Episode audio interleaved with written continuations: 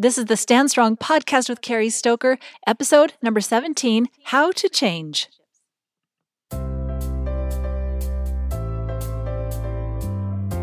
Welcome to the Stand Strong podcast.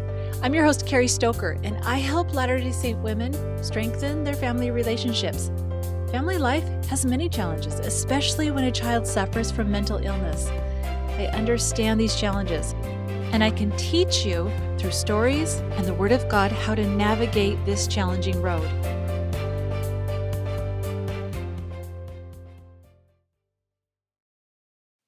Hi, folks. Hey, today we are going to talk about how to change.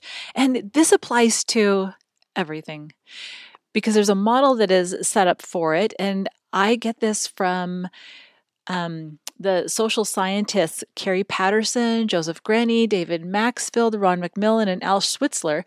They have several books, but this one specifically is called Change Anything. And I kind of feel like I'm about to do a book review, but I love this book. I love the concepts in it, and I've loved much of their other work that they've done, um, which you can look into, but they're social scientists, so they study human behavior, and then they figure out how to change behavior through experimentation, and they've written a book on it. It's just, it's really marvelous. And so just looking at our behaviors and why we do them, we know from the Life Coach School model, that's the one that I coach with, is that we act from our feelings. So whatever we're feeling, that's how we act. And then because, and we feel something because of the way we are thinking. I love all of that because it just fits in so well with these, with what these social scientists have found out. And then they have created what they call the Six Sources of Influence. So this has really been on my mind because as I have started my Stop Overeating program and uh, I've implemented these six sources of influence into my program because they're so valuable. They are so helpful. Like, really, you can change anything if you understand the forces that are going on around you that give you the ability to make some changes and to stop overeating. And so, in preparation of applying these six sources of influence or or teaching them and helping my clients apply those to stop overeating, I decided to do it on myself, not with Stop Overeating, but on my career. I don't want to confuse myself and everyone by talking about two different models, but there are two different models. One is my coaching model, and that is what we call C T F A R. That is from Brooke Castillo. That's the circumstance leads to thoughts, which causes feelings, which then leads to actions, and then you end up with your result. That's the life coaching model. Okay, the model that I'm going to talk about in addition to that is the model from the social scientists, and this is the six sources of influence. So I created this um, chart, this table, I guess, with these six sources and just started plugging in some things. What's interesting is I started out with plugging into this model something that I already have accomplished because I learned from these scientists is that we can be really quite unaware of what is keeping us from making change happen. And Uh, and in addition to that, it's not just we're aware of what's, we're unaware of what's keeping us from changing, but we are unaware really of how we became successful. We often think, oh, I just decided to do it one day and I did it. And actually, if you were to fill out this table, you would find we had these six sources of influence going on. And so that created this ability to do what we wanted to do. So for instance, I was thinking about how, you know, at, when I was first married, I wasn't that great at money. Like I wasn't that great at making money, saving money, um, being wise with my money, really spending less than I make. I just, I wasn't really great at it. I wasn't terrible, um, but I do confess that when my husband and I got married, I was two thousand dollars in debt with a student loan, and he had about two thousand dollars saved in the bank. So kind of like a net zero there, right? But I came into the marriage that way, and it took me a little bit of time to really figure out how to be smart with money. And I had such a desire. Like, I loved numbers, I loved math, and I wanted to be really good at this. And so I just dove into learning all the skills that I needed to, and um, reading about it. And anyway, in the end, what it feels like today is that, like, wow, you know, we have been able to manage our money so well. We do so well with that. And, and I thought that it was more of just some self-discipline until I really was studying again this book. And so I went back and I filled out the chart about these six sources of influence, which I'm going to explain in just a minute. But I filled those all out and noticed how I had those six sources of influence all going for me. And and I don't I didn't realize that. So just back to the point where often we don't really recognize when something is um, happening for us, or we don't recognize how we got there. We think it's because we had good self-discipline, but actually there were other things going on that made us successful. So I did that, and then I wanted to look at how this applies to me and furthering my career.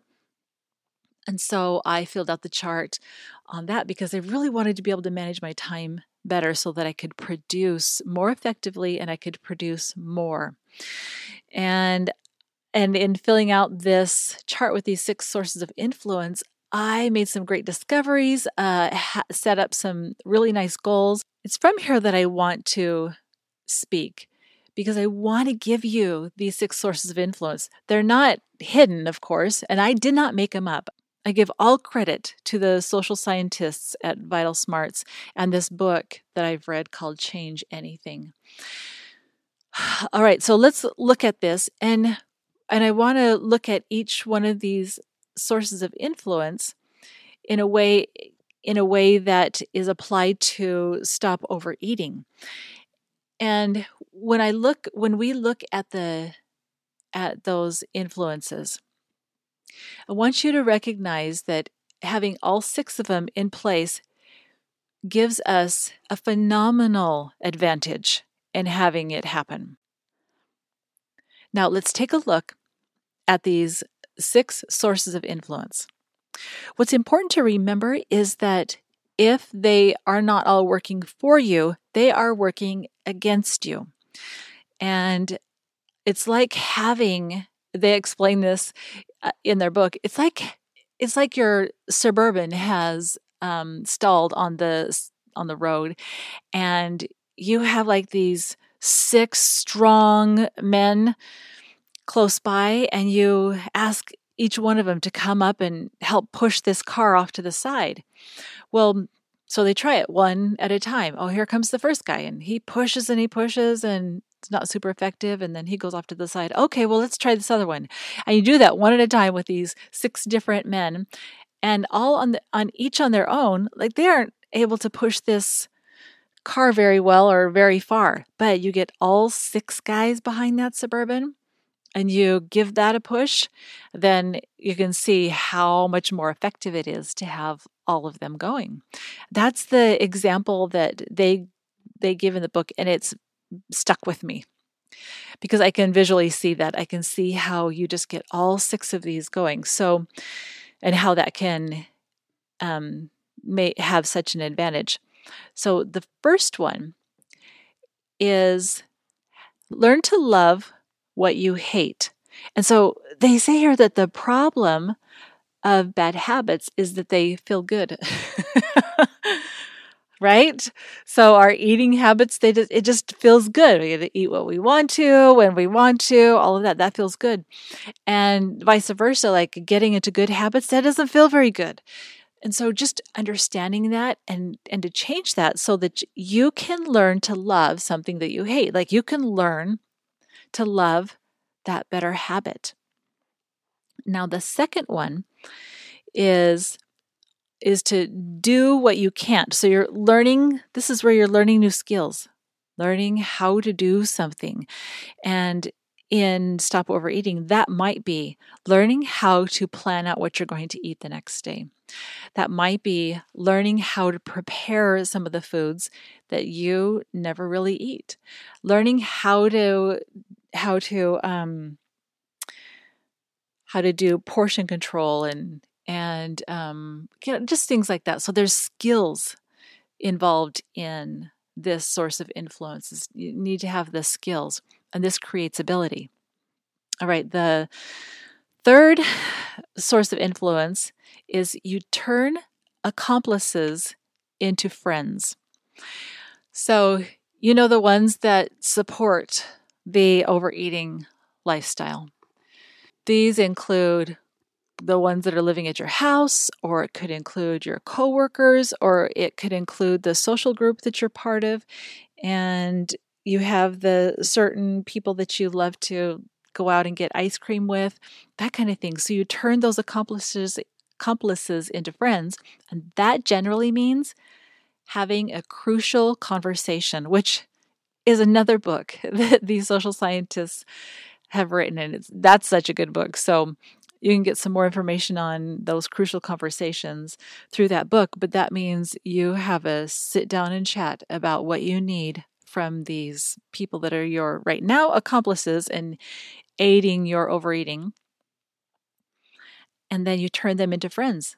The fourth source of influence is actually to add a couple more friends, a couple more people on your side that will help you stop overeating, that will help you obtain the goals that you need. Now, that can be like a coach. That is where I come in as such an important role in this, is that it's adding a friend, adding someone who can be that kind of a support to you and and that help you and and support all you're trying to do. And, and it could be somebody that is really good at um, the portion control, or that ha- it could be that you are able to hang out with a group during lunch or um, on the weekends that actually is really healthy eaters, and they enjoy, you know, playing games or something besides eating. So those are just a couple of ideas, but that's the source number four, just to gain a few more friends, two more even, just makes a world of difference, and add them onto your your team. Because you're going to have a team either way. You have a team that that uh, doesn't help you, and, have, and you can have another team that really moves you forward.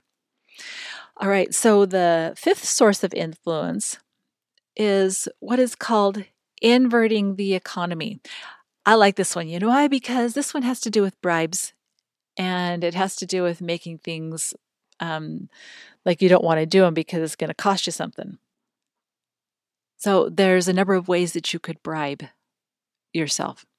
And that might be having to do with adding a few more dollars into your Mad Money slush fund.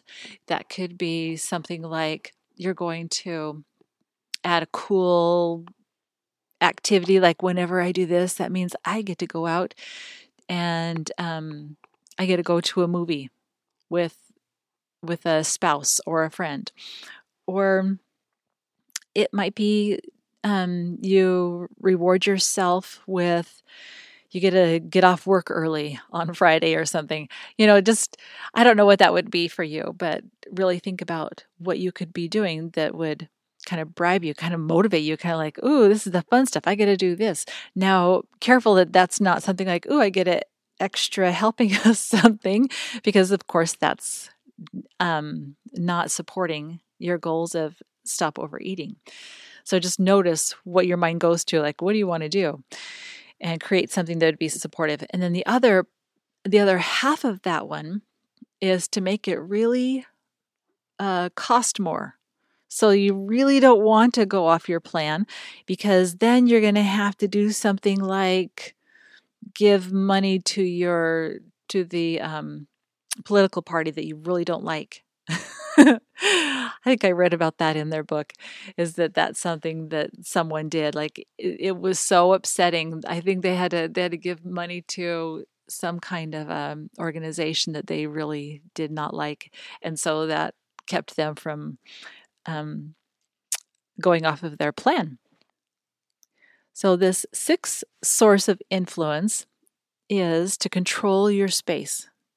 Control the area around you and set things up for for um, success. And I think I mentioned this in my podcast when I talked about the Stop Overeating. That was in podcast number fifteen. But I think I mentioned that I'll do something like take a take a bowl of um, chopped celery, and I will set it like right in the fridge so that when I open up the fridge, I'll see the celery, and then I'm like, oh, I'll reach in and grab myself a little handful of celery and shut the refrigerator door. Or I'll put like a little um, container of cherry tomatoes on the counter in the pantry.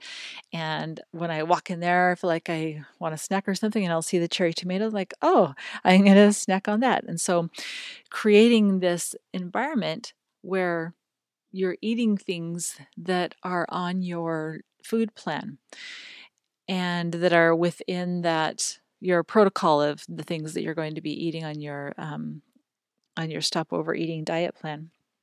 And so I I will do some things like that, and it could be other things. It could be like um, the time you get up, and when you get up, and you're going to have your walking shoes right there, I don't know, by your bed or whatever. It's all set up, like what you're going to, the clothes you're going to put on to walk in. And so that you have that physical movement in your plan and things like that. So it's just really um, controlling your environment and setting things up.